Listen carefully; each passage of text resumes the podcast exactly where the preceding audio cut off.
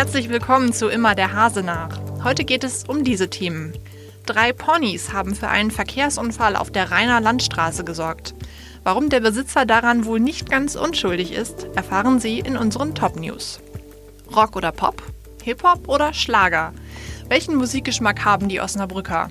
Dieser Frage gehen wir im Schwerpunkt nach. Und in den Top News geht es um einen angekündigten Streik und um neue Fahrradstellplätze. Sie hören immer der Hase nach, den Podcast aus der NOZ Lokalredaktion am Donnerstag, den 5. Dezember. Heute mit Luisa Riepe. Kurz hinter der Stadtgrenze in Haßbergen waren in der letzten Nacht Feuerwehrleute und Polizisten unterwegs. Sie suchten mit Wärmebildkameras ein Waldgebiet ab. Sogar ein Hubschrauber sollte zum Einsatz kommen. Mein Kollege Sebastian Philipp weiß, was da los war. Ja, Polizei und Feuerwehr waren übrigens nicht zum ersten Mal ähm, dort in Hasberg, denn dort ähm, haben ja bis äh, heute oder bis gestern drei ähm, Pferde auf einer Weide gelebt. Ähm, und diese Koppel war aber offenbar nicht ja so eingezäunt, wie sie eigentlich hätte eingezäunt sein sollen. Die Pferde waren wohl offenbar relativ clever oder zumindest war der Zaun eben so unsachgemäß angebracht, dass die Pferde in den vergangenen Tagen und Wochen immer wieder ausgebrochen waren. Das Ganze hat ja jetzt letztendlich ein unschönes Ende gefunden. Wie ist es ausgegangen? Ja, es ist äh, für ein Pferd tödlich ausgegangen. Also es war so, dass ähm, das äh, Trio am äh, Mittwochnachmittag irgendwann mal wieder ähm, die Weide verlassen hat und ähm, durch den Zaun geschlüpft ist, wie auch immer. Feuerwehr und Polizei haben dann ja die ganze Nacht über gesucht. Man muss dazu wissen, das Gebiet um diese Koppel ähm, ist sehr waldreich. Und am Donnerstagmorgen ist dann eines der Pferde, äh, nee, sind sogar zwei der Pferde, dann über die Rheiner Landstraße gelaufen, ähm, sind mit einem Auto kollidiert. Ein Pferd wurde ja verletzt und ein Fohlen, das mit über die Straße gelaufen ist, wurde eben so schwer verletzt, dass es vor Ort noch gestorben ist. Du sagtest jetzt gerade, es ist durchaus möglich, dass der Zaun einfach nicht richtig sicher war, nicht den ähm, Bestimmungen sozusagen entsprochen hat. Wie geht es denn jetzt weiter für den Halter der Tiere? Jetzt ganz aktuell hat der Mann ein Bußgeldverfahren am Hals vom Landkreis, ähm, weil er eben diese Auflagen nicht eingehalten hat. Er hat aber am Donnerstagmorgen im Beisein einer Veterinärin vom Landkreis äh, die Pferde verkauft. Also er hat die Pferdehaltung jetzt aufgegeben, möglicherweise zu spät. Danke, Basti, für deine Infos. Welche Musik hört Osnabrück? Diese Frage hätte sich noch vor ein paar Jahren wohl nur beantworten lassen, wenn man bei einem lokalen Plattenladen nachgefragt hätte. Heute sind die Hinweise darauf etwas leichter zu finden, und zwar bei Spotify. Dabei handelt es sich ja um eine der größten Musikplattformen auf dem deutschen Markt und einmal im Jahr zieht Spotify Bilanz.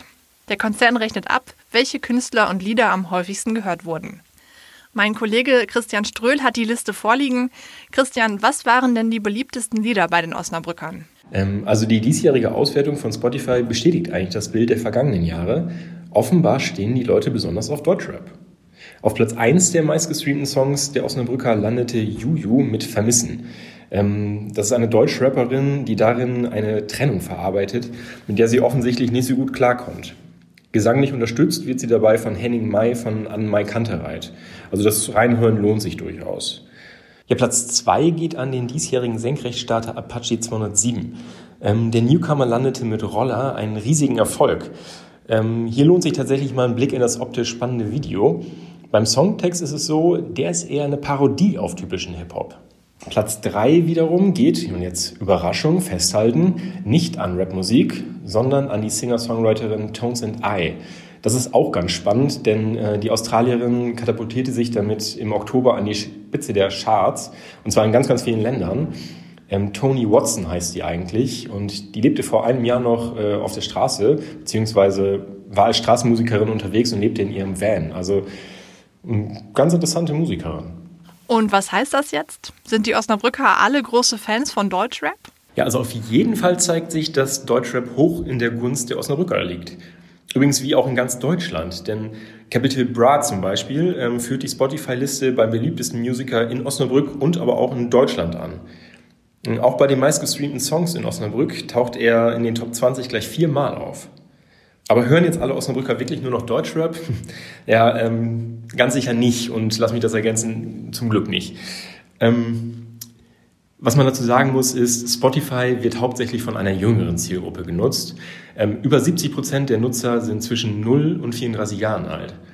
Es ist also davon auszugehen, dass vor allem jüngere Hörer auf Deutschrap stehen.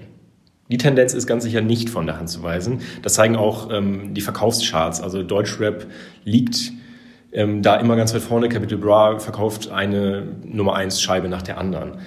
Ähm, was bei Spotify aber natürlich ja, ähm, zu kritisieren ist, ähm, es gibt noch ganz, ganz viele andere gute Musikrichtungen, von Rock über Klassik, was auch immer, die hier alle, ja, die vielleicht nicht immer massenkompatibel sind und deshalb auch in dieser Auflistung nicht vorkommen.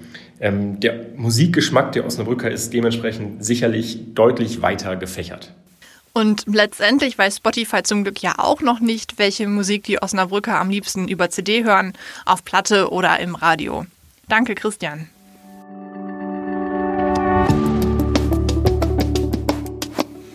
Achtung, diese Fahrradabstellfläche wird geräumt. Bitte entfernen Sie rechtzeitig Ihr Fahrrad. Diese Sätze konnte man schon in den letzten Wochen am Osnabrücker Kamp lesen. Der abgesperrte Bereich zwischen Pik und Kloppenburg, Schäffer und dem Parkhaus wurde ganz bewusst freigehalten. Jetzt lässt sich auch beobachten, warum. An der Stelle entsteht nämlich eine doppelstöckige Fahrradgarage. Insgesamt 20 Drahtesel können dort in Zukunft sicher abgestellt werden.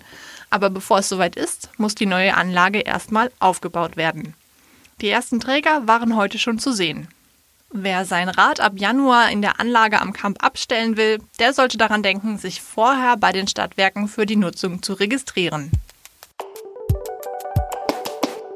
Die Züge der Eurobahn rollen von Osnabrück aus zum Beispiel nach Hengelo und Bielefeld, aber auch nach Münster.